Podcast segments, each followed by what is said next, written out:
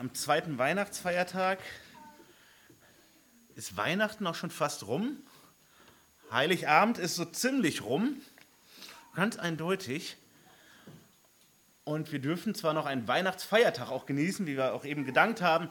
Wir haben einfach das Vorrecht, in einem ehemals christlichen Land zu leben, wo noch so ein paar kulturelle und rechtliche Restbrocken übrig sind, die durchaus erfreulich sind, wie zum Beispiel, dass sehr viele von uns frei haben dürfen heute und deshalb Zeit haben, schon morgens dann Gottesdienst zu kommen.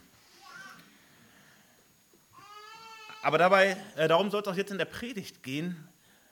Wie geht es weiter nach Heiligabend und wie geht es letztlich auch weiter nach Weihnachten?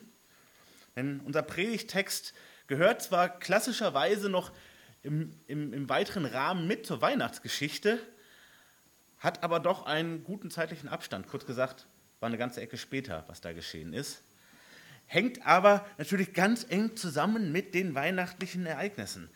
Also, wir haben Heiligabend gefeiert, uns gefreut über diesen Erinnerungstag, nämlich den Geburtstag unseres Herrn. Gott wird Mensch, kommt in die Welt. Und weil er Mensch wird, hat er auch einen Geburtstag. Und den ähm, begehen wir an Weihnachten. Ähm, Glücklicherweise endet damit nicht das Entscheidende, sondern es fängt gerade erst an. Gott wird Mensch, kommt in die Welt, kommt den Menschen nahe, geht auf die Rettungsmission.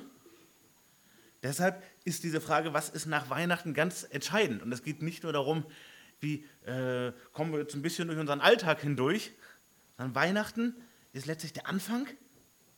Und wie geht es jetzt weiter? Und während ja, Heiligabend so äh, oder insgesamt auch Weihnachten eher sehr besinnlich bei den meisten sein sollte. Das hatten wir uns ja auch vorgestern angeschaut, dass zumindest der Anspruch, ne, die stille Nacht, dass sie auch bei uns irgendwie still ist und trotzdem mit, mit netten Menschen möglichst zusammen und ah, die ein oder anderen Ansprüche, die erfüllt werden sollen, wollen.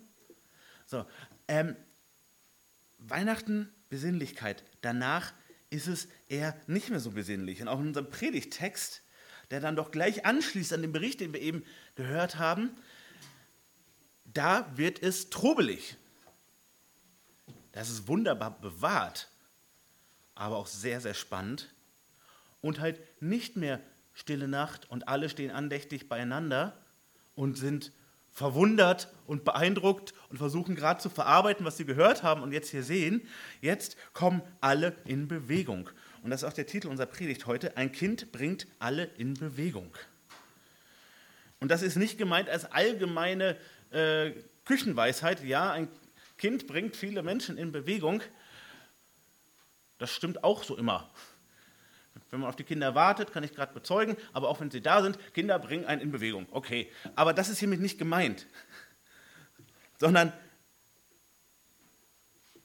eine ein ganz spezielle Art, wie Jesus schon als ganz kleines Kind sehr viele Menschen in Bewegung bringt.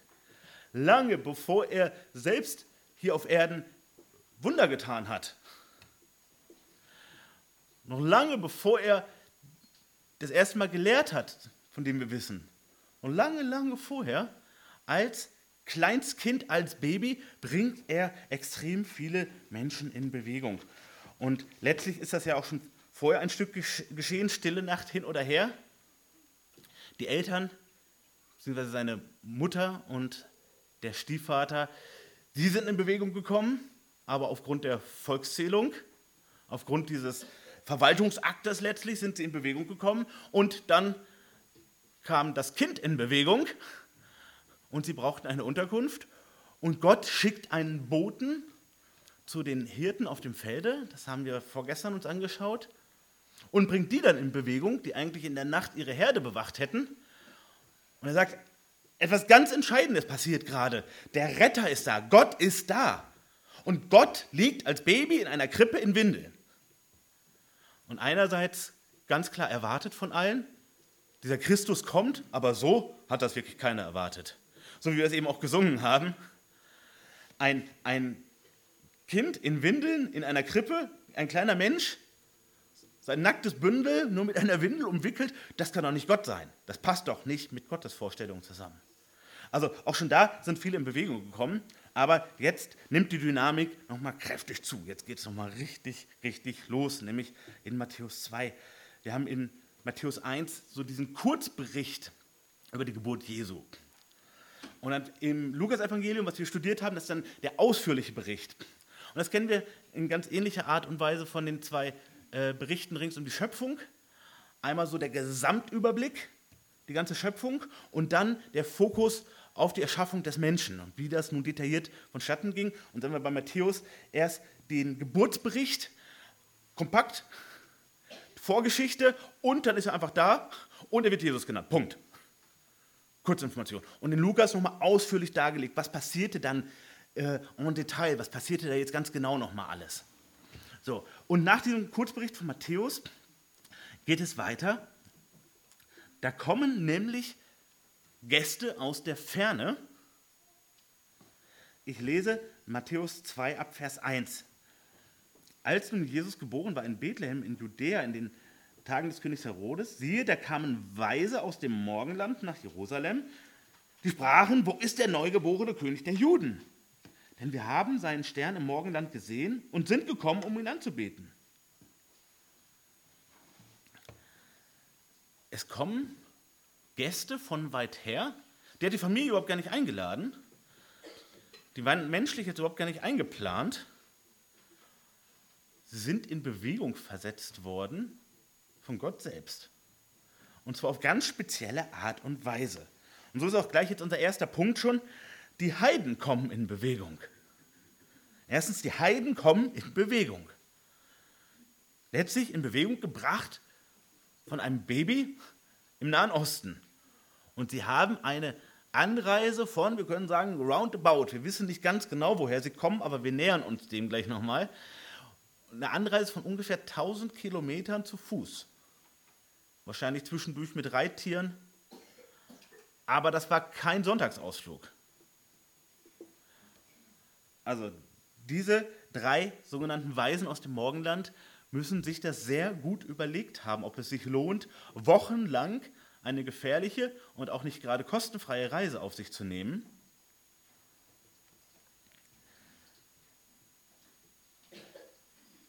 Sie haben erfahren, es wurde ein König der Juden geboren. Müssen wir fragen, was hat das denn mit denen zu tun? Wo, wo kommen die her? Warum interessiert die das überhaupt? Warum haben die sich in Bewegung bringen lassen? Der Begriff, der für die Weisen aus dem Morgenland steht, ist ein Begriff, der bezeichnet sowohl persische als auch babylonische Priester. Also Priester, wenn wir sagen, äh, aus dem Iran oder aus dem Irak. Wahrscheinlich kamen sie aber aus Babylon. Ähm, warum? Weil es dort seitdem die Juden dort im Exil waren, bekannt war, dass es diese Erwartung gibt, es kommt ein Retter zum Volk Israel. Das wussten die ja damals schon. Also die wussten noch, noch nicht so viel über Jesus, aber einige zentrale Dinge wussten sie schon aus dem Alten Testament. Die Vorstellung war noch nicht so richtig klar, aber es war klar, er kommt, der Retter kommt. Und das war deshalb auch in Babylon bekannt geworden. Denn während des Exils hatte das Volk Israel, ja unter anderem durch Daniel, großen Einfluss auf die Babylonier und auch auf das Denken in Babylon. Also sie brachten die Kunde von dem lebendigen Gott mit nach Babylon und auch die Information, es wird dieser Messias kommen. Und ab wann beginnt nochmal die Zeitrechnung für den Messias? Ach ja, warte, das war ja nach dem Exil. Das war ja, wenn, wenn Jerusalem aufgebaut werden soll, wenn es diesen Befehl gibt, ab da an geht's los. Also wir sehen, das hängt eng zusammen. Sie konnten den Countdown zählen, ähm, wenn, wenn Jerusalem wieder aufgebaut wird, wenn das Exil letztlich dann ein Ende findet, ab da an wird der Countdown runtergezählt dass dieser Messias kommt. Also es war mit Babylon verknüpft, es war connected. Und äh, viele in Babylon waren beeindruckt von dem Zeugnis, was unter anderem Daniel dort hinterlassen haben. Vielen war dort hängen geblieben, da war eine, eine große Weisheit.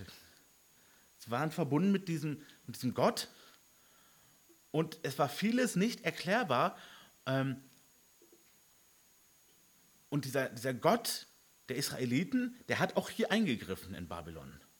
Das waren Sachen, die sind hängen geblieben. Also sie haben prägenden Eindruck hinterlassen durch Gottes Wirken dort. Und wahrscheinlich waren diese ähm, sogenannten Weisen, also zum einen Priester aus Babylon und auch Sternkundige. Also die sich ähm, mit, den, mit den Sternbildern auseinandergesetzt haben, aber auch reingedeutet haben, was bedeutet das für die Entwicklung der Welt. Also Astronomen und Astrologen, könnte man sagen, die die Sterne beobachten und versuchen, damit die Welt zu erklären, andererseits auch. Also wir können zusammenfassen, die waren ziemlich sicher Götzendiener. Die waren in ihrer Hauptaufgabe Leute, die das Gegenteil von dem gemacht haben, was Gott ehrt. Die hatten mit Zauberei ziemlich sicher zu tun, mit der Anbetung von falschen Göttern hatten die ziemlich sicher zu tun. Die haben sich mit, den, mit der Schöpfung und den Geschöpfen beschäftigt, aber letztlich nicht mit dem Schöpfer. Das war so der Normalfall. Und andererseits waren sie bekannt für ihre, ihre Künste. Also sie waren geschätzt ähm, in weiten Teilen vom Mittleren Osten auch für ihr wissenschaftliches Know-how. Also sie haben sich auch ganz, ganz faktisch mit, mit der, der Schöpfung halt auseinandergesetzt und hatten ein, äh, einen gewissen Wissensvorsprung auch im Vergleich zu anderen Völkern. Also sie waren auch durchaus geschätzt, in diesem Sinn auch weise.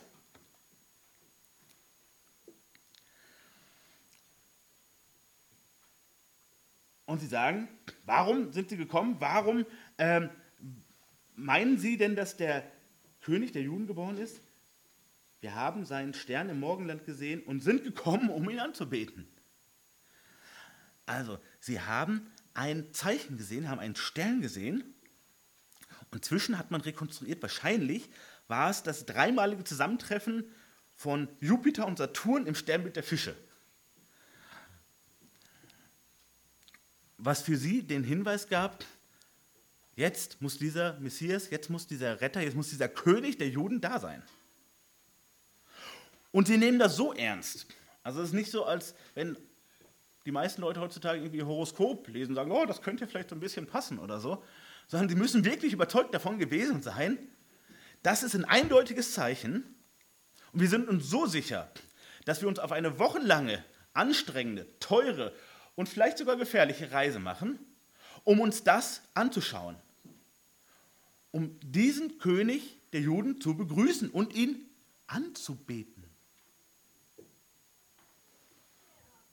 Also, die Heiden kommen hier massiv in Bewegung, nämlich gleich in doppelter Hinsicht. Sie kommen äußerlich in Bewegung, weite, anstrengende Reise, die man sich gut überlegen sollte. Und zum anderen, sie kommen mit dem Vorsatz, um Jesus anzubeten. Das sind Heidenpriester, das sind Götzendiener. Und die machen diesen weiten Weg, um Jesus anzubeten. Wow! Was hat Gott dort in Bewegung gebracht?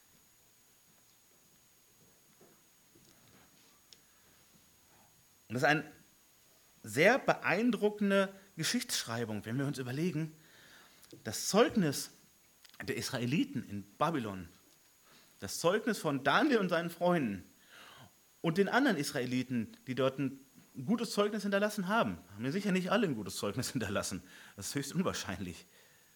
Aber die, die das haben, die haben Menschen, die erst Jahrhunderte später dort gelebt haben, darauf letztlich vorbereitet mit ihrem Erbe, was sie hinterlassen haben, dass die dann bereit sind, sich auf den Weg zu machen und zu Jesus zu kommen. Ihr Lieben, das sollte eine riesige Ermutigung für uns sein, wo wir Gott bezeugen können. Also wir wünschen uns das ja, und das finde ich auch am schönsten, man, man gibt ein, ein, Zeugnis und die Leute gehen dem nach und du hörst Zwei Monate später, die Person hat sich bekehrt. Denkst, wow, genau so habe ich mir das vorgestellt. Äh, das ist relativ selten so, dass wir so etwas so erleben. Und hier sehen wir, da waren ganze Generationen dazwischen. Und Gott hat den Grund gelegt Jahrhunderte vorher, und dann kommen die Leute und kommen dahin, weil sie Jesus suchen, weil sie den anbeten wollen. Wow. Also in diesem Sinn, lasst uns nicht unterschätzen, welche Bedeutung es hat, wenn wir Gott bekennen. Wenn wir auch Gottes Prophetie deutlich machen, wenn wir Gottes Plan deutlich machen. Das kann an ganz anderen Orten, zu ganz anderen Zeiten möglicherweise von Gott gebraucht werden. Und das hier ist ein ganz starkes Beispiel dafür. Und was hier so wirklich einmalig ist, Gott gebraucht eben die, die Sprache der Heiden, um sie zu Jesus zu rufen. Also sie waren so orientiert an diesen Himmelszeichen, so ja, ganz typisch heidnisch, äh, diese Himmelszeichen zu deuten und sich damit halt die, die Weltgeschichte zu erklären, die Zukunft äh, äh, vorherzusagen. Und Gott gebraucht dieses letztlich Falsche, um sie zu holen. Um das Signal zu geben, jetzt ist Zeit. Nicht nur raus aus Babylon und hin nach Israel, sondern auch raus letztlich aus dem Götzendienst. Er gebraucht genau eben das, wo man sagt, ja, also Gott redet, redet doch nicht so. In Ausnahmefällen, doch, in Ausnahmefällen. Und wir erleben heute etwas sehr, sehr Ähnliches, sogar verbunden mit der gleichen Region. Wir erleben zum Beispiel, dass sehr viele Menschen äh, aus Persien sich in den letzten Jahren ähm, bekehrt haben oder auf, echte Glaubenssuche gegangen sind und nach Jesus gesucht haben, obwohl sie wirklich total isoliert sind vom Evangelium, weil ja vor, vor einigen Jahrzehnten aus Persien der islamistische Gottesstaat Iran kreiert wurde und ähm, es kein freies christliches Leben dort wirklich gibt. Und Gott gebraucht was? Er gebraucht bisweilen Träume, in denen die Menschen das erste Mal mit Jesus konfrontiert sind. Jetzt ist das Ganze mit Vorsicht zu genießen, genauso wie die Sterndeuterei hier mit großer Vorsicht zu genießen ist. Warum? Wer sich ein bisschen auskennt im Nahen und Mittleren Osten, weiß, dass bei jeder, jeder Veranstaltung, wo Menschen ein bisschen zusammenkommen, ähm, Hochzeiten, Geburten, Beerdigungen, so die Klassiker Familienfeiern, jeder von seinen Träumen und Visionen erzählt. Das gehört so zum guten Ton. Es hat überhaupt gar keinen äh, zwanghaften Bezug zur Realität. Also bei einer Beerdigung ist ganz üblich, dass man sagt, ja, ich habe auch gesehen, dass der Onkel so und so ähm, wie ein Adler davonschwebt. Und da dachte ich mir, es ist bald seine Zeit gekommen. Da sagte er, ja, ich, dachte, ich habe ja so die und die Vision gehabt, er war wie eine Wolke. Und so. Das ist total üblich in der Region. Und ich habe auch einige Freunde in ähm, Israel und verbunden mit einigen Leuten in Ägypten und äh, Syrien. Das ist normal, das gehört zum guten Ton. Trotzdem kann das ja gebraucht werden. Und trotzdem ist ziemlich klar, passiert das auch, dass Gott es wirklich gebraucht. Aber nur weil jemand von so etwas berichtet, ist das gerade mit dem kulturellen Hintergrund ähm, überhaupt gar kein Beweis, dass das so sein muss. Aber wir erleben, viele haben sich in den letzten Jahren tatsächlich bekehrt, nachdem sie zuerst einen, einen Traum hatten, durch den sie wirklich auf Jesus gestoßen wurden. Ein sehr gutes Zeichen ist dann, dass im Normalfall die Leute immer zur Bibel hingeführt werden. Dass diese Träume nur so lange kommen, bis die Leute eine Bibel in der Hand haben oder auf ihrem Smartphone oder irgendwo Zugang haben zu Gottes Wort, mit dem er sich dann ausführlich, tiefgründig offenbart. Also diese Träume wie ein, ein, ähm, wie ein Wegzeichen, ne, wie ein, ein Straßenschild in diese Richtung. Gehen wir zu Jesus und dann werden sie zur Bibel gebracht und lernen den Jesus kennen. Und so können wir das hier auch verstehen. Gott gebraucht nicht grundsätzlich Astronomie und Astrologie äh, vor allem. Das ist nicht der normale Weg. Aber hier zum Beispiel hat er es wie ein, ein Hinweisschild genommen und sagt, geht dahin, geht nach Bethlehem, das ist der König der Juden. Und sie gehen dahin und kommen zu dem echten Jesus und brauchen dann nicht mehr an den Sternen rumzudeuten. Also so müssen wir das verstehen. Gott bringt mit Jesus die Heiden in Bewegung. Und ihr Lieben, das erleben wir auch heute. Das erleben wir nicht nur in, in Persien oder äh, im Irak oder in Syrien oder im Libanon und in vielen anderen Ecken vom Nahen und Mittleren Osten. Das erleben wir überall. Und der Normalfall ist, wenn Jesus ruft und die Menschen sich eben nicht verschließen, also wenn Gott das schon gewirkt hat und verschließen sich eben nicht, dann kann ich nicht stehen bleiben. Dann komme ich erst recht in Bewegung. So wie die Geburt Jesu nur der Anfang ist. Da ist vielleicht noch mal kurz stille Nacht. Wenn wir so einige Sachen ausklammern, können wir sagen, okay, das, das ist die stille Nacht. Aber ab da an ist nichts mehr still.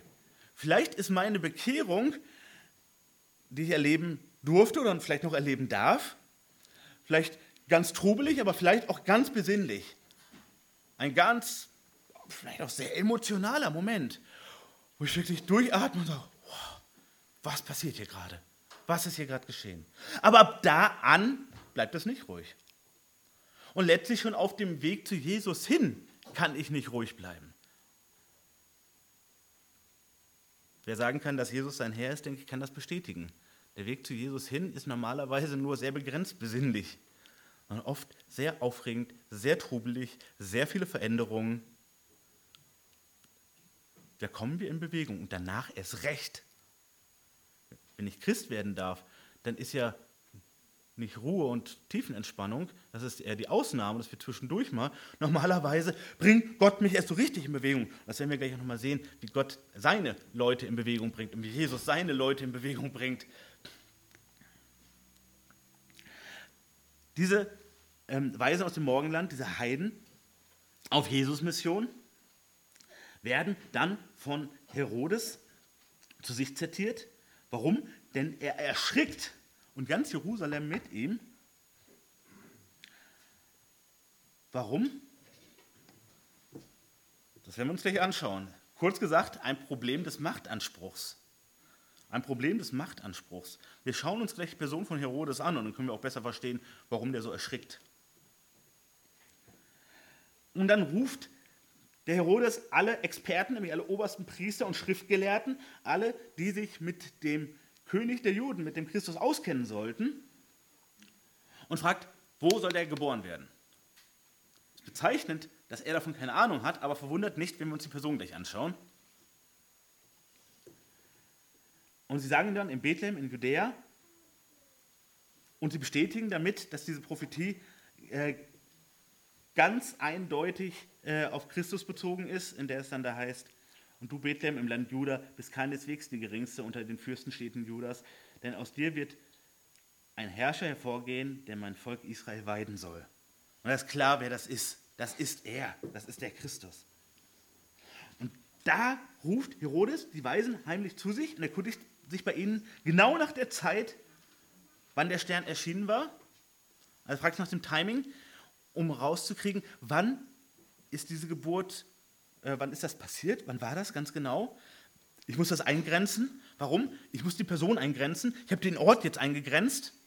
Na, Israel ist groß, Judäa ist auch noch relativ groß. Okay, Bethlehem, das ist schon mal überschaubar. Bethlehem ist keine große Nummer. Und umso genauer ich weiß, wann, umso klarer kann ich herausfinden, wer es da ist. Umso klarer kann ich den identifizieren. Das heißt, Herodes ist hier schon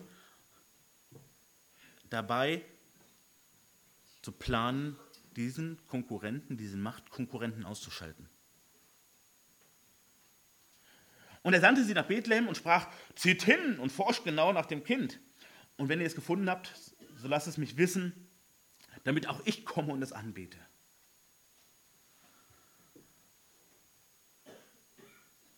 Der König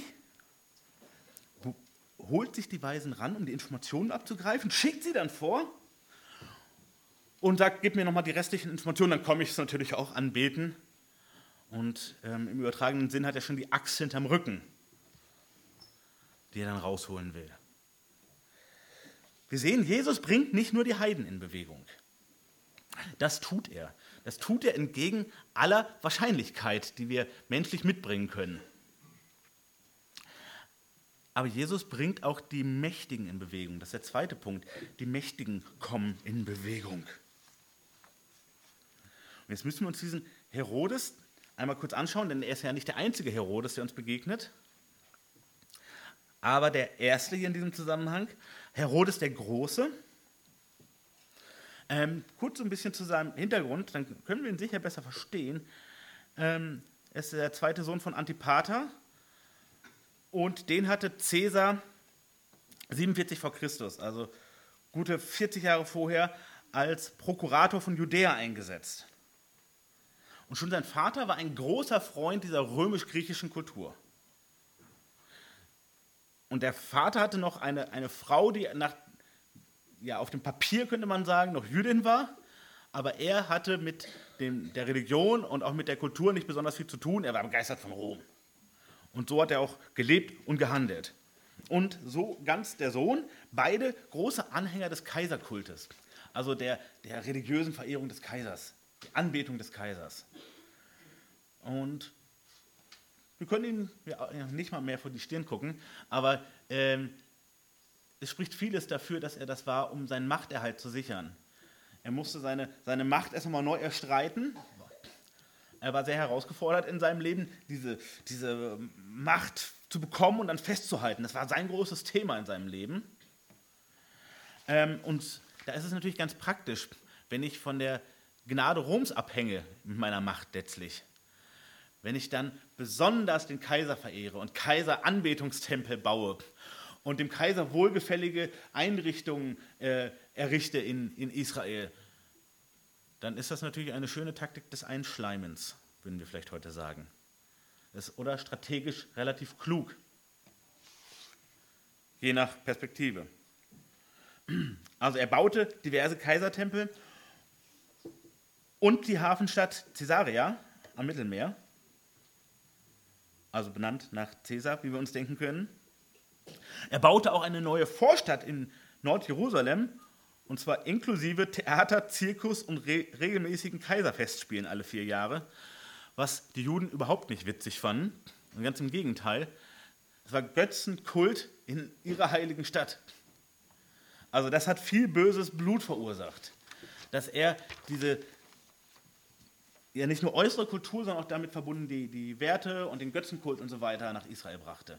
Denn Israel war ja, das wissen wir, die waren ja weitestgehend kuriert von dem offenen Götzenkult. Ihr Problem war, dass sie lau waren, dass sie oberflächlich religiös waren, dass sie menschlich religiös waren. Aber dieses lange Problem des Götzenkultes, das war ja weitestgehend geheilt worden. Da hatten sie wirklich gelernt in vielen Lektionen von Gott, wohin das führt. Und jetzt bringen die Besatzer und ihre eingesetzten Herrscher wieder Götzenkult nach Israel. Das fand überhaupt nicht witzig. Um sich dann zu rehabilitieren, beginnt er ungefähr 14 Jahre vor Jesu Geburt damit, den Tempel dann ganz prunkvoll auszubauen. Prunkvoller als jemals zuvor. Also Sie sehen, was für ein Stratege er war. Ne? Einerseits sorgt er dafür, dass die, die ihm die Macht geben in Rom, ihn möglichst gut finden, indem er auch diese ganze Kultur da befördert und, und deren ähm, religiöse Vorstellungen mit nach Israel bringt. Und zum anderen, damit die Juden ihn nicht gleich um die Ecke bringen oder stürzen oder aus dem Land jagen, denn die waren durchaus äh, fähig zu Widerstand, das hatte man mit den Makkabäern gerade erst gesehen, ähm, baut er dann den Tempel der Juden mit viel, viel Geldeinsatz aus. Sagt, guck mal, so ein guter König bin ich, der macht den Tempel so wunderschön, bitte vergesst man das mit den ganzen Götzenkultgeschichten, die ich hierher gebracht habe. Und er war bereit für seine Macht über Leichen zu gehen. Das sehen wir nicht nur jetzt gleich in dem Bericht, sondern auch schon vorher. Er tötet zum Beispiel 45 Anhänger von einem Rivalen. Die letzten Kämpfer von den Makkabäern, also könnten sagen, so der jüdische Widerstandsuntergrund, ähm, die ließ er umbringen, also die letzten, die, die es noch gab, ließ er einfangen und töten. Er tötete auch seine Frau, seine Stiefsöhne und kurz vor seinem Tod noch einen seiner leiblichen Söhne. Und es ging letztlich immer um Machtfragen. Also jetzt können wir so ein bisschen besser noch verstehen, was das für eine Person war. Er hatte zehn Frauen und das brachte ihm viel Ärger, nicht nur mit den Juden ein, sondern auch einfach ganz praktisch aufgrund der Konflikte untereinander und der ganzen Befürchtungen, welche Machtansprüche könnten jetzt äh, erwachsen daraus, die Kinder, die dadurch gezeugt werden, wer könnte Anspruch auf seinen Thron haben. Wir wissen es nicht, aber er zeigte einige Anzeichen von äh, Paranoia. Also die Macht festhalten und Angst haben, wer könnte mir wegnehmen. Und wie kann ich das unbedingt verhindern? Ja, eine seiner, seiner letzten Aktionen, mit denen er die Juden sehr verärgerte, war, dass er ein, ein Adlerbild, also ein Bild für die römische Macht, anbringen ließ am Tempel. Also er baut den Tempel aus, um den Juden zu zeigen, guck mal, ich, ich bin ja total auf eurer Seite, ich unterstütze euch in eurer Religionsausübung und dann hängt er das Adlerbild daran.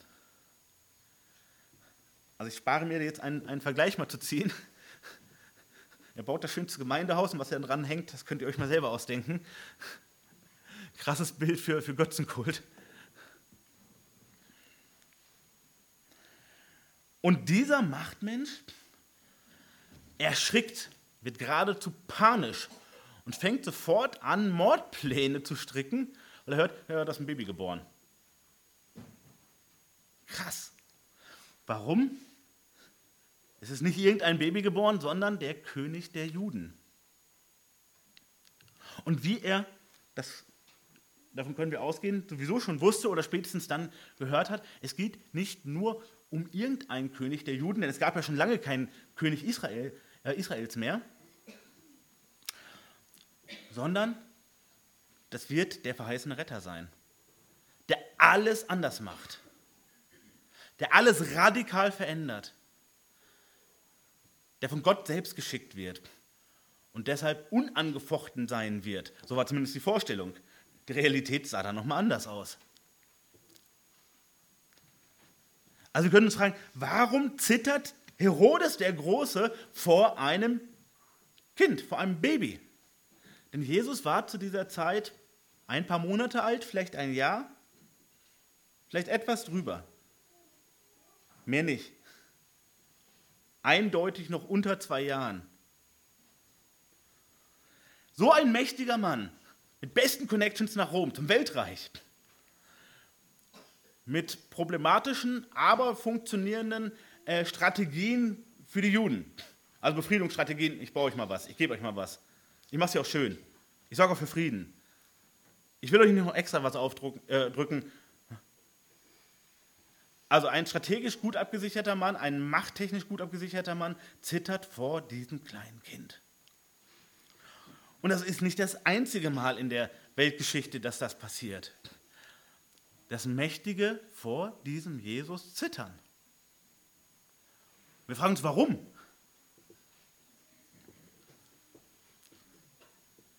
Jesus war nicht bekannt für seine Gewalttätigkeit, eindeutig nicht. Viele sogenannte Religionsstifter waren bereit zur Gewalt und haben sogar offen dazu aufgerufen. Ja, da kann man verstehen, dass man da Angst vor hat. Aber Jesus,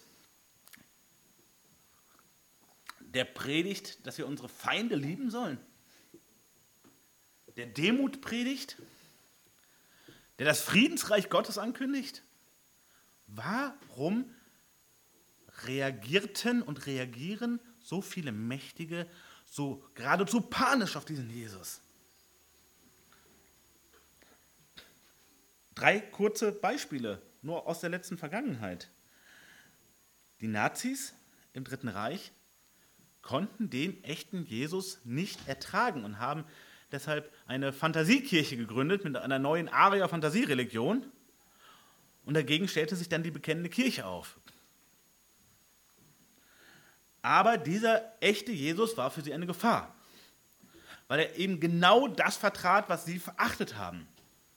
Und weil sie gesehen haben, dieser Jesus ist nicht so etwas wie ein, wie ein Guru, sagen, wenn, wenn der erstmal tot ist, dann wird das mit den Anhängern auch weniger. Ganz im Gegenteil, er hat eine lebendige Kraft bis heute, er verändert Menschen und er ist mächtiger als unsere Ideologie und unsere Propaganda und all das. Genauso erleben wir das in der Sowjetunion. Christen waren die Vorzeigebürger dort, die nicht geklaut haben, die keine Revolutionen angezettelt haben, die fleißig waren meistens, die ähm, sich dem Staat angepasst haben, in den allermeisten Punkten sich angepasst haben. Alles, was eigentlich staatsrelevant war, da haben sie überhaupt gar nichts getan. Und trotzdem, wie ging es den Christen der Sowjetunion? Schlecht bis grausig.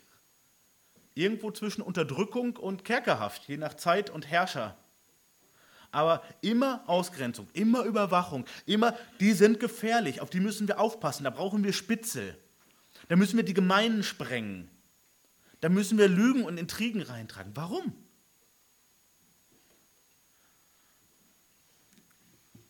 Und das Gleiche haben wir erlebt in Ländern wie Kambodscha unter Pol Pot, Mao unter China, das können wir noch lange weitermachen. Diese Christen wurden als echte Gefahr angesehen, die mit diesem Christus verbunden sind. Also, lasst uns anschauen, was sind die Probleme für die Mächtigen? Jesus ist eine Macht, die über allen Herrschern steht. umso machtverrückter ich bin, umso mehr bedroht mich das. Jesus, der mit dem Anspruch kommt, dass er über meiner Macht steht, als Diktator, als König, als was auch immer. Der sagt, egal wie hoch du stehst, egal ob du Armeen bewegen kannst, oder die Köpfe von Menschen waschen kannst mit deinem Propagandaapparat. Ganz egal, ich bin eine Macht über dir. Das bedroht meinen größenwahnsinnigen Anspruch an mich selber und an die Welt. Und Jesus gibt jedem Herrscher seine begrenzte Macht, das sagt er auch. Also wenn ich Macht habe, nur weil Jesus sie mir übergibt. Ich habe nur politische oder wirtschaftliche Macht, weil Jesus es zulässt. Oder halt nicht. Jesus ist eine Bedrohung für jeden größenwahnsinnigen Herrscher, weil er größer ist als jeder Herrscher. Er ist nicht nur eine Macht über der Macht, sondern er ist größer als jeder Herrscher und er ist stabiler als jeder Herrscher. Und wir sehen, die, ähm, drei Reiche, die ich eben angeführt habe, also das dritte Reich, sogenannte dritte Reich der Nazis, die, das Sowjetreich und auch die kommunistischen Regime in Kambodscha oder in China sind weg. Die sind weg. Auf jeden Fall in, in dieser Form. Das hat nicht gehalten. Mao ist tot, Pol Pot ist tot, Hitler ist tot, Stalin ist tot, Lenin ist tot, Khrushchev ist tot, wir können lange weitermachen. Alle tot. Jesus lebt. Der ist stabiler der wurde nie gestürzt. Der wurde nie abgewählt. Der wurde nie weggejagt. Das ist eine Bedrohung. Und jeder wird sich vor ihm rechtfertigen müssen. Und das sollte jeden Herrscher und jeden Mächtigen unbedingt erzittern lassen. Denn das macht deutlich, ich kann nicht selbst entscheiden, was ich hier alles mache und wonach ich handle. Ich darf nicht selbstgerecht sein, denn ich muss mich rechtfertigen vor dem mächtigsten Herrscher. Und ich komme daran nicht vorbei. Und damit stellt Jesus jeden absoluten Herrscher in Frage. Jeden absoluten Herrscher. Egal, ob es ein Familiendiktator ist oder Diktatorin oder jemand, der ein ganzes Land oder einen ganzen Kontinent, ein ganzes Weltreich eine ganze Großreligion unterjocht oder versklavt. Egal wie groß die Ebene ist, egal ob es meine, meine zwei oder drei oder fünf Leute sind, ich behandle wie ein Diktator, ein absoluter Herrscher, oder ob es Tausende oder Millionen von Leuten sind. Das ist erstmal egal, denn immer wo ich meine, ich kann selbstgerecht herrschen, ich bestimme hier die Spielregeln, ich sage, was richtig und falsch ist, da stellt mich Jesus in Frage und sagt, nein, ich lasse dich das vielleicht noch eine gewisse Zeit tun, aber es ist falsch. Und du solltest eher darum bitten, dass ich das nicht mehr lange dich das tun lasse. Denn umso schlimmer wird die Katastrophe bei der Rechtfertigung. Und Jesus ist der unkorrumpierbare Maßstab für Recht und Moral. Das ist nicht seine wichtigste Funktion, aber das ist er auch. Das heißt, im Angesicht Jesu brauche ich nicht mehr diskutieren, ob meine Maßnahmen nun gerechtfertigt sind oder nicht, die ich als Mächtiger ausübe. Sondern an Jesus ist das festgemacht. Ja, Herodes weiß nur einen Teil dessen, davon können wir ausgehen. Aber er wird sicher über den Anspruch des Messias aus dem Alten Testament informiert worden sein. Und der wird ihm klargemacht haben, der hat einen viel höheren Anspruch als ich, kleiner Provinzkönig von Judäa, dem er aufpassen muss, dass die Römer mir nicht die Macht entziehen oder noch irgendeinen Konkurrenten hier einsetzen oder so. Der ist eine echte Bedrohung. Und im Sinne von Gefahr erkannt, Gefahr gebannt, geht er jetzt sehr strategisch vor, haben wir eben schon gesehen. Er holt sich die Informationsquelle persönlich ran, die Weisen, und schickt sie so ganz in Spionagemanier jetzt los. Ja, geht ihr mal los, dann kann ich auch anbieten. Tatsächlich, Klammer auf, werde ich den umbringen, wenn ich den finde. Den werde ich töten. Aber das müsst ihr nicht wissen, ihr seid ja so begeistert von diesem Christus. Geht ihr da mal hin und dann sagt mal Bescheid, wo der ist, dann komme ich auch mal vorbei. Also extrem hinterhältig.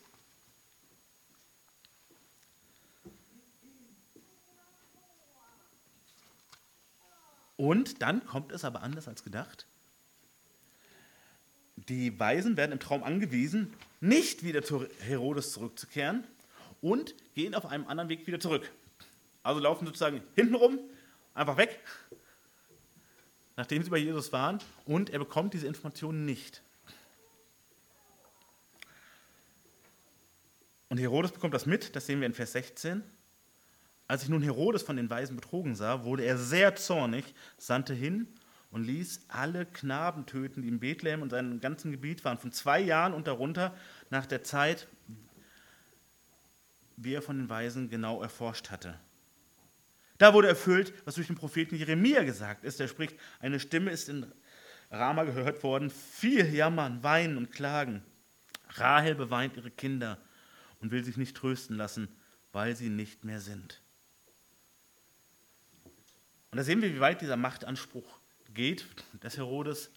Er bringt einfach alle Kinder um, die eventuell in Frage kommen könnten. Wenn ich es halt nicht genau weiß, dann gibt es halt ein paar Kollateralschäden.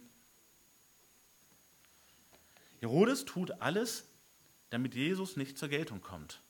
Herodes ist sowas wie der Gegenentwurf zu den Weisen.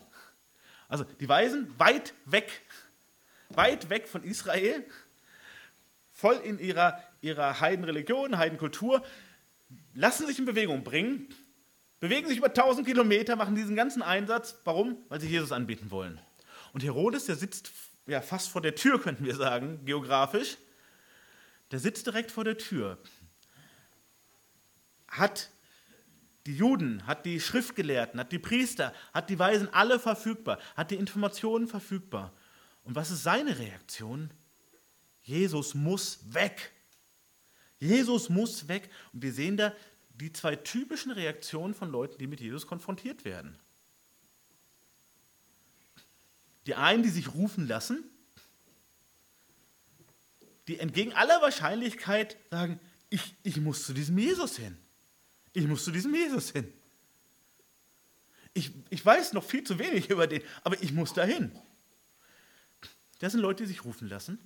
Und Herodes ist das Gegenmodell dazu. Und das Gegenmodell, wage ich zu behaupten, kennt wahrscheinlich jeder von sich selbst, wenn wir ehrlich unser Leben reflektieren. Vielleicht sagst du, das erste Mal, als Jesus mich gerufen hat, als ich das erste Mal vom Evangelium gehört habe und das so ansatzweise verstanden habe, da durfte ich mich bekehren. Halleluja, das ist sehr schön. Aber möglicherweise war es bei dem einen oder anderen, vielleicht sogar bei relativ vielen doch anders. Hm?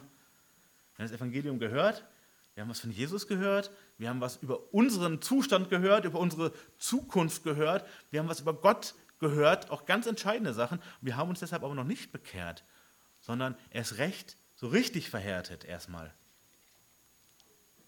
Wenn dieser Jesus meint, dass er mir jetzt alles vorschreiben muss, dann will ich aber nicht zu ihm gehören. Wenn er sagt, dass ich so nicht bleiben kann, wie ich bin, weil das bin ja ich, ich als Persönlicher, dann will ich, so, dann muss dieser Jesus weg. Dann will ich diesen Jesus nicht. Und dann sind wir wieder bei Heiligabend. Ja, vielleicht mein Fantasie-Jesus. Also mein Jesus. Okay, das ist genau das Gleiche wie ein Götz, mein Fantasie-Jesus. Ist genau das Gleiche. aber den echten Jesus nicht. Das ist das, was wir, was wir in, Römer lesen. Menschen erkennen, oh, es gibt Gott, es muss einen Schöpfer geben.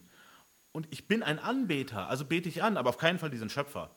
Ja, irgend so ein Stock oder ein Stein oder ein Wurm oder ein Vögelchen oder so, das bete ich an. Irgend so eine Fantasiefigur, ja, aber nicht den echten Gott. Und das letztlich Herodes auch. Er hat Angst um die Macht über sein Leben.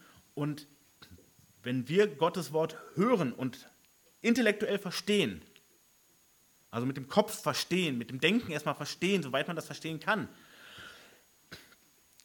haben wir auch Macht, äh, Angst um unseren Machtanspruch. Bin ich dann noch der Herr meines Lebens?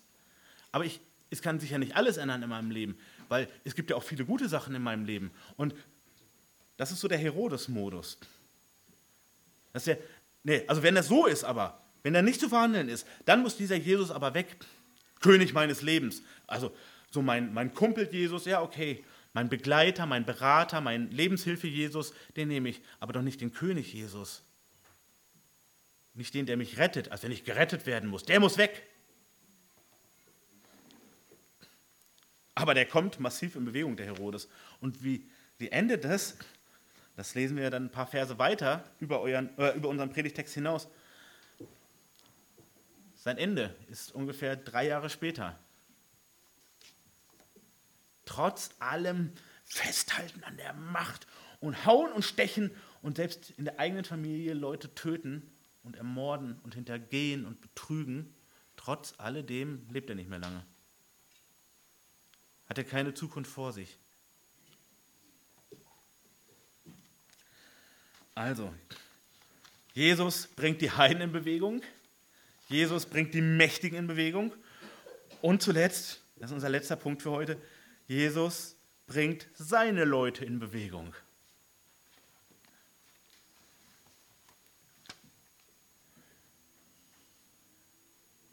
Als die Weisen weggezogen waren, lesen wir in Vers 13, siehe, da erscheint ein Engel des Herrn dem Josef im Traum und spricht, steh auf, nimm das Kind und seine Mutter mit dir und fliehe nach Ägypten und bleibe dort, bis ich es dir sage, denn Herodes will das Kind suchen, um es umzubringen. Also wieder eine Spezialoffenbarung durch einen Traum. Ich möchte mal darauf hinweisen, wenn wir uns die Bibel mal anschauen, sehen wir, dass es trotzdem unglaublich selten ist. Bei 1500 Jahren Entstehungszeit der Bibel alleine unglaublich selten ist, dass Gott sich der Träume bedient, um spezielle Offenbarungen ähm, ähm, zu vermitteln. Hier ist es nochmal so.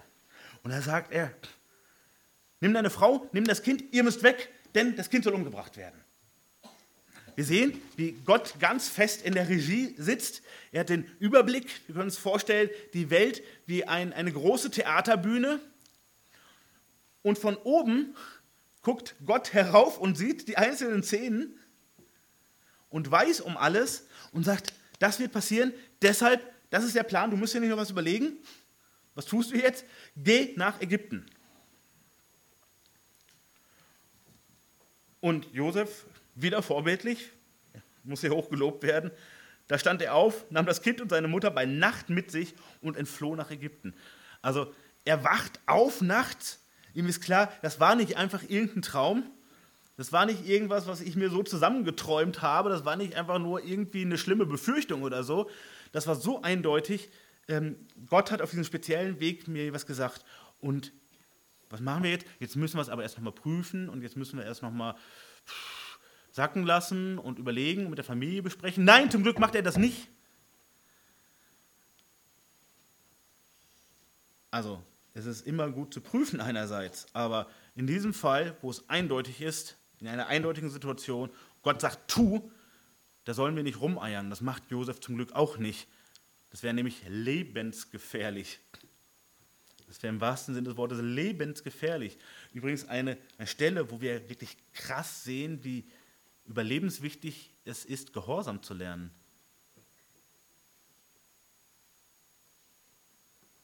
Schauen wir an, hätte, hätte Fahrradkette, wissen wir, aber hätte Josef hier nicht gehorcht, hätte Josef hier erstmal rumgeeiert und sich zwölf menschliche Meinungen eingeholt und das Los drüber geworfen und nochmal einen Gebetsabend zugemacht, wäre es zu spät gewesen. Hier ist klar, mach es jetzt. Und was macht er? Er macht es jetzt wirklich hervorragend und vorbildlich. Und wenn wir uns überlegen, die bisherige Geschichte war alles andere als äh, easy going für ihn. Ja, aus seiner, seinem Wohnort weg nach Bethlehem, dann dort die Geburt, vorher noch diese ganzen Informationen, ähm, deine, deine Verlobte wird schwanger, aber das ist okay, die hat dich überhaupt gar nicht betrogen und Gott hat mit euch einen ganz speziellen Plan, einen ganz, ganz speziellen Plan. Ihr seid noch zwar, sehr jung, aber so wird es sein. Dann die Geburt, die Hirten in der Nacht, die Weisen, sie sind immer noch in Bethlehem, sie sind noch nicht zurück nach Hause gegangen. Und dann sagt Gott, so, ab ins Ausland und zwar ganz sicher zu Fuß oder mit einem Esel. Ähm, langer Weg von 0 auf 100, jetzt geht's los. Josef, bist du bereit? Und Josef sagt, jo, los geht's. Aufstehen, Frau und Kind, los geht's. Und er blieb dort bis zum Tod des Herodes, damit erfüllt würde, was der Herr durch den Propheten geredet hatte, der spricht, aus Ägypten habe ich meinen Sohn gerufen. Es fällt hier erstmal auf, Jesus kommt in eine ihm total feindliche und gefallene Welt. Das ist ja so der rote Faden durch Jesu Erdenzeit. Aber er kommt in eine Welt, die ihm nicht freundlich gesonnen ist, sondern ganz im Gegenteil, die ihn ablehnt. So wie wir es in, in Johannes 1 schon lesen, er kam in sein Eigentum und die Seinen nahmen ihn nicht auf. Also er kommt in die Welt, die er selber gemacht hat, die ihm gehört. Also wir können praktisch sagen, er kommt ja sowas wie nach Hause. Ne, du, du gehst in das Haus, was du selber gebaut hast. Nur mit deinen Mitteln und nur mit deiner Kraft. Und alle, die da sind, die sagen, nee, du kommst hier überhaupt gar nicht rein. Die wollen dich überhaupt gar nicht. Hau mal ab wieder hier aus dem Haus. So, das ist die Situation. Und dass es nicht nur so ein lockeres Hau mal ein bisschen ab ist, sehen wir schon hier. Schon als Kind wird ihm nach dem Leben getrachtet. So radikal wird er abgelehnt. Und obwohl er später auch seinen Eltern dient. Ja, wir kennen das aus äh, Lukas 2,51. Ähm, ne, er, er, geht mit ihnen nach Haus, nach Nazareth und ist ihnen untertan. Also er dient ihnen in jeglicher Hinsicht. Er legt seinen Fokus darauf, was erfreut meine Eltern. Er macht das, was ein Kind machen sollte, nur ohne Sünde. Also, er dient seinen Eltern später. Das ist Wahnsinn, ne? der sündlose Jesus dient seinen sündigen Eltern und ist ihnen untertan, aber jetzt dienen sie ihm vor allem, wie sie es später auch tun werden. Sie dienen jetzt ihm. Und der Vater im Himmel gibt seinem Stiefvater hier die direkten Anweisungen, gibt ihm die Regieanweisungen ganz genau. Warum müssen sie nach Ägypten? Ja, wegen Jesus, wegen diesem Kind. Sonst hätten die ja gar kein Problem. Die hätten auch gar kein Problem mit Herodes normalerweise. Jesus ist das Problem. Wären sie ohne Jesus, hätten sie kein Problem, könnte man sagen. Ne? Und das ist nicht nur bei Maria und Josef so. Das ist bei unseren Geschwistern, die verfolgt werden, auch genauso. Hey, hätten die Jesus nicht, kannst du auch im Sudan leben und kannst auch im Jemen leben. Gut, ist nicht der Lebensstandard, aber man wird schon klarkommen. Oder Nigeria oder in Somalia. Aber wenn du einen Jesus hast und Jesus hat dich, dann hast du ein ganz ernstes Problem. Ein ganz ernstes Problem, was weit hinausgeht über die Frage von medizinischer Versorgung oder äußerer Sicherheit ähm, aufgrund der allgemeinen politischen Lage, sondern du bist ein Problem, weil du zu diesem Jesus gehörst. Warum werden Christen gehasst, sagt Jesus später selber in Johannes 15? Wegen ihm. Ey, wenn ihr gehasst werdet, das ist wegen mir, sagt Jesus. Also wundert euch nicht. Das ist, weil die mich hassen. Und ihr gehört zu mir und dann hassen die euch. Das sagt ja Johannes 15, ab Vers 18. Und das ist hier genauso.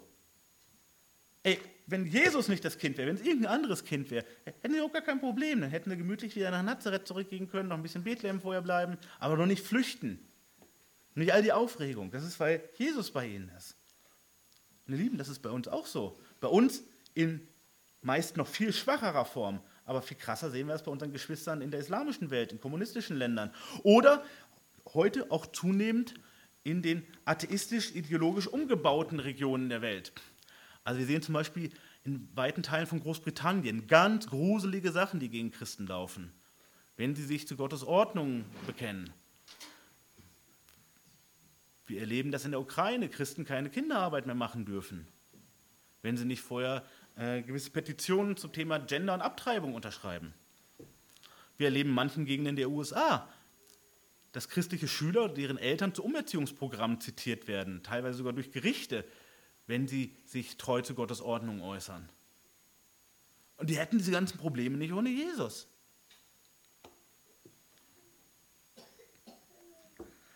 Und das wünschen wir uns nicht. Auch Maria und Josef haben sich sicher nicht gewünscht, dass sie in eine Situation kommen, wo sie mit ihrem Kleinstkind zu Fuß flüchten müssen und sich verstecken müssen. Wer wünscht sich schon sowas? Das ist klar. Aber Jesus bringt seine Leute immer in Bewegung. Und das ist gut. Das ist grundsätzlich gut. Das ist nicht immer so, wie wir uns das vorstellen. Das ist auch nicht immer so angenehm. Aber es ist richtig, richtig gut. Denn wo Jesus uns Bewegung bringt, sind das Lernzeiten vor allem wo wir ganz große Schritte im Glauben gehen. Und schauen wir uns Maria und Josef an. Was lernen sie hier? Gott hat alles ganz fest im Blick und im Griff. Wir sind zwar überfordert mit dem, was wir alles gehört haben, welches Kind wir hier aufziehen sollen, und wir verstehen es wahrscheinlich bis jetzt auch erst zum Teil, aber Gott ist uns ganz nah und er greift ein. Gott ist nicht ein Zuschauer aus dem Himmel, sondern er greift ein. Er hat einen guten Plan, wie das laufen soll. Er hat vorgesorgt. Er hat das richtige Timing. Gott spricht in unser Leben. All das dürfen Sie hier erfahren. Und Gott bringt uns auch wieder nach Hause zur rechten Zeit. Das erleben Sie auch noch.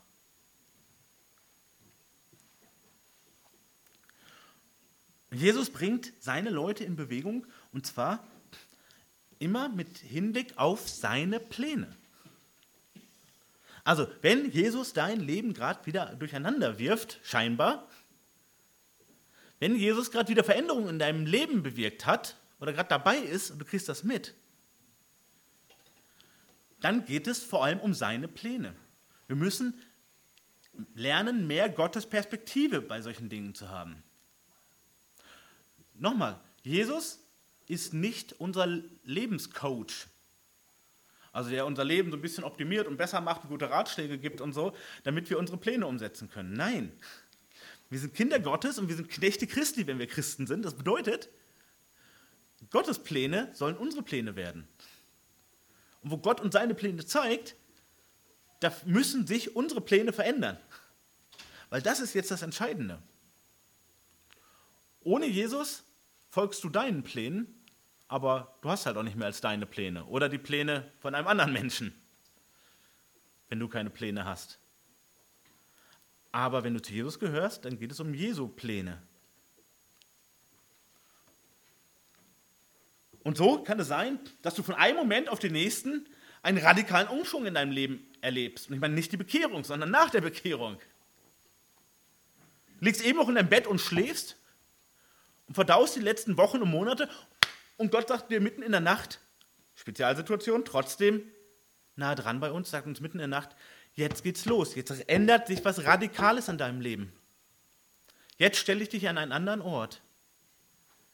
Jetzt stelle ich auf einmal neue Menschen vielleicht in dein Leben. Oder jetzt nehme ich Menschen, die zu deinem Leben gehört haben, einfach weg. Jetzt lasse ich dich vielleicht nicht mehr an deine Arbeitsstelle, an der du jetzt bist. Oder ich stelle dich an eine, eine neue. Jetzt lasse ich dich vielleicht nicht mal mehr an dem Ort, an dem du wohnst, sondern stell dich an einen anderen. Ich gebe dir eine neue Aufgabe, eine neue Verantwortung, eine neue Herausforderung und jetzt geht's los. Er versetzt uns manchmal total überraschend in neue Situationen und an neue Orte.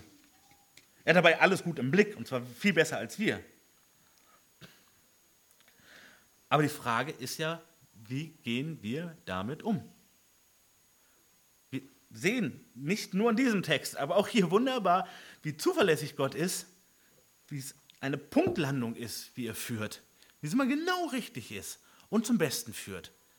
Das bezeugt die ganze Bibel hindurch und auch dieser Text. Und es ist schön, wenn wir das bei anderen betrachten. Das ist so eine schöne Distanz. Oh, Maria und Josef, und die wurden dann bewahrt. Mensch, wunderschön. Ja, wow, was war das für, für eine, eine Glaubensprüfung auch? Für eine Gehorsamsprüfung. Vertraut ihr jetzt darauf? Jetzt geht's los.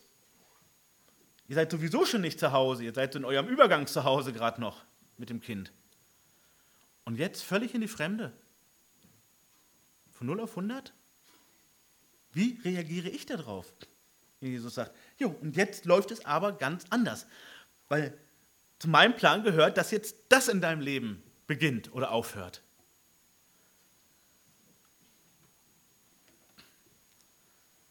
Und das ist dann die Frage, wie viel von dem alten Herodes bei uns noch übrig geblieben ist. Jesus, also okay, aber nee, wenn du so bist, also jetzt reicht aber. Ich will meinen Lebensplan stricken. Ja, ich, ich folge dir nach, aber erst nach der Arbeit, okay. Oder diese Wohnungsfrage. Also, das geht jetzt vielleicht doch ein bisschen zu weit. Zumindest gefühlt, das will ich jetzt ja nicht so sagen, aber gefühlt geht mir das jetzt gerade zu weit. Wir hatten so schön alles gerade fertig. Und jetzt sagst du an völlig neuen Ort, wir haben so schön eingerichtet, so nette Nachbarschaft jetzt. Und jetzt sollen wir völlig woanders hingehen? Und das war alles genau so richtig, wie wir zusammen waren.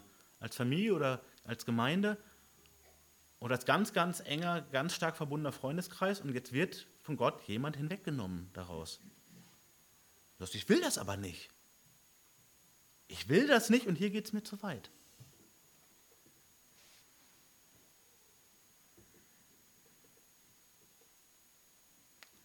Wir müssen uns immer wieder bewusst machen, dass wenn wir zu Jesus gehören, dass seine Interessen unsere Interessen werden müssen.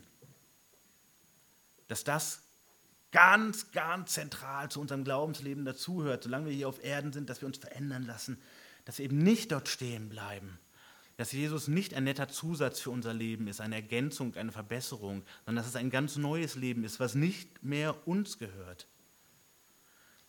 Also Maria und Josef haben das hier an dieser Stelle ganz toll auf dem Schirm. Einfach klar, Gott, Gott sagt, es geht los und los geht es. Wir erinnern uns, wie Samuel zu Saul sagt, 1 Samuel 15, wir kennen diese Stelle, hat der Herr dasselbe Wohlgefallen an Schlachtopfern und Brandopfern wie daran, dass man der Stimme des Herrn gehorcht? Siehe, Gehorsam ist besser als Schlachtopfer und Folgsamkeit besser als das Fett von Widern.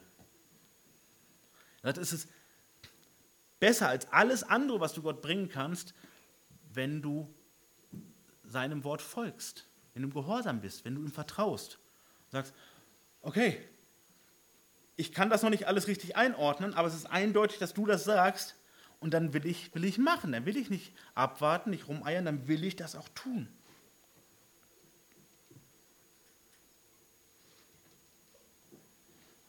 Wir müssen uns klar machen, die Weltgeschichte und die Heilsgeschichte ist nie statisch. Die ist immer in Bewegung. Ne? Geschichte bleibt niemals stehen. Die bewegt sich und zwar immer vorwärts. Nie im Kreis, niemals rückwärts, immer vorwärts. Und du und ich, wir sind jetzt Teil von dieser Geschichte, die Gott schreibt. Macht damit auch klar, dass unser kleines Leben und unsere scheinbar kleinen Entscheidungen, wie reagieren wir auf Gottes Ruf, auf Gottes Auftrag, auf Gottes Gebot, dass das Bedeutung hat, weil es Plan, äh, Teil von Gottes großen Plan ist. Josef taucht jetzt fast nicht mehr auf. Er taucht noch einmal auf, als Jesus zwölf ist und dann kommt er hier nicht mehr drin vor. Und trotzdem war seine Aufgabe, seine Verantwortung seine Rolle in diesem Plan Gottes wichtig. Ja, Gott hätte auch ohne ihn gekonnt, aber es war Gott wichtig, dass dieser Josef wichtig ist. Auch nicht, weil er es sich verdient hat, sondern weil es Gottes Plan war. Letztlich eine Statistenrolle, ein Vater, der kein Vater ist. Ein Vater, der ein Kind aufzieht, was er nicht gezeugt hat. Und der nicht mal sauer darüber sein kann. Spezielle Herausforderung. Hm?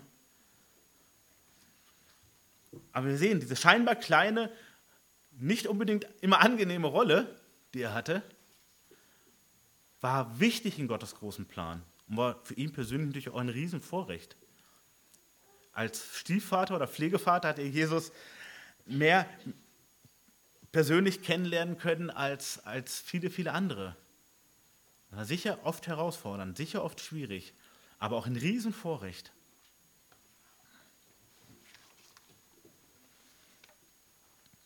Und Gott führt es dann zu einem guten Ende. Herodes stirbt, also ungefähr drei Jahre sind sie im Exil.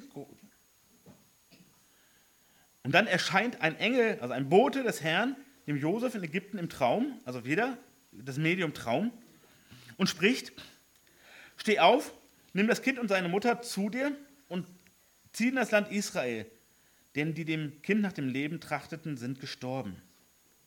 Da stand er auf, nahm das Kind und seine Mutter zu sich und ging in das Land Israel. Als er aber hörte, dass Achelus ähm, anstatt seines Vaters Herodes über Judäa regierte, fürchtete er sich, dorthin zu gehen. Und auf seine Anweisung hin, die er im Traum erhielt, zog er weg in das Gebiet Galiläas. Und dort angekommen, ließ er sich in einer Stadt namens Nazareth wieder, damit erfüllt werde, was durch den Propheten gesagt hat, dass er ein Nazarener genannt werden wird. Also ein, ein Spross, das ist ein Wortspiel ähm, dass er als Spross äh, aus Nazareth kommt. Also, die Mächtigen müssen gehen. Herodes wird abberufen von dieser Welt. Seine Macht ist absolut begrenzt und endlich und jetzt ist sie vorbei. Und Gott bewahrt seinen Sohn, aber er bewahrt auch die, die zu seinem Sohn dazugehören und bringt sie hindurch. Alle kommen in Bewegung. Wir sehen, nach Weihnachten, alle sind hier in Bewegung. Die Heiden kommen in Bewegung, denn sie wollen zu diesem Jesus.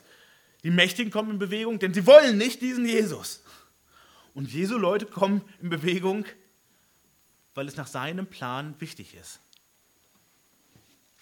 Lieben, lasst uns, lasst uns bereit sein, dass uns dieser Jesus in Bewegung bringt. Und dazu ist es wichtig, dass wir nicht uns festklammern wie Herodes, egal ob an einer äußeren Macht oder an anderen Dingen. Dass wir uns nicht festklammern an unserem schönen, kleinen, gut geordneten Leben, wenn Gott andere Pläne mit uns hat.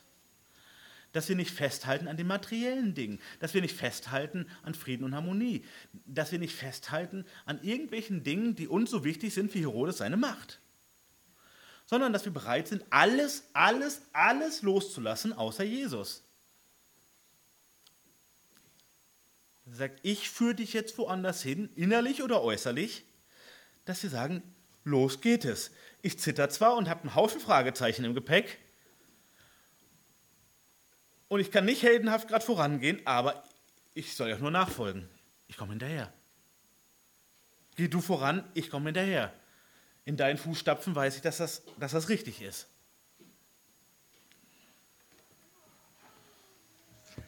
Lass uns mobil bleiben für Jesus. Lass uns mobil bleiben. Und wenn wir glauben, ich habe fertig, irren wir, hundertprozentig. Wenn du glaubst, du bist am, am finalen Ziel, was Gott mit dir hat, falsch. Du und ich, wir sind auf dem Weg und es geht immer weiter voran. Und Gott bestimmt die Richtungsänderungen. Und das Gute ist, und das sehen wir wunderschön in dieser Geschichte, in diesem Bericht hier zusammengefasst, Gott führt es immer zu einem guten Ende, selbst wenn es nicht äußerlich so gut ist, wie wir es hier sehen. So Happy End Manier. Letztlich wird es ein glückliches Ende sein. Denn Gott führt uns zum Ziel. Obwohl wir so kompliziert sind, obwohl wir uns oft so schlecht führen lassen, trotzdem führt er uns zum Ziel. Aber um seiner Ehre willen, lasst uns doch darum beten und uns darum mühen, dass wir uns leicht führen lassen dass wir eher sind wie ein, ein gutes Packpferd und nicht wie ein störrischer Esel. Dass wir sagen, ich komme mit, halt bitte meine Zügel, aber ich will nicht dagegen halten. Ich brauche deine Hilfe. Und bitte hilf auch, dass, dass noch mehr Heiden in Bewegung kommen, dass Menschen, die dich noch nicht kennen, die in ganz anderen Religionen und Philosophien und Denken verankert sind, dass die in Bewegung kommen, weil sie sagen, ich, ich will kommen, um Jesus anzubeten. Ich bin bereit, so viel loszulassen, so viel zu machen, so viel Risiko in die Waagschale zu werfen, weil ich will diesen Jesus anbeten. Lass uns auch dafür beten. Das hängt eng zusammen. Gott bringt uns in Bewegung und dadurch mitunter bringt er auch die in Bewegung, die noch ohne Gott sind. Amen.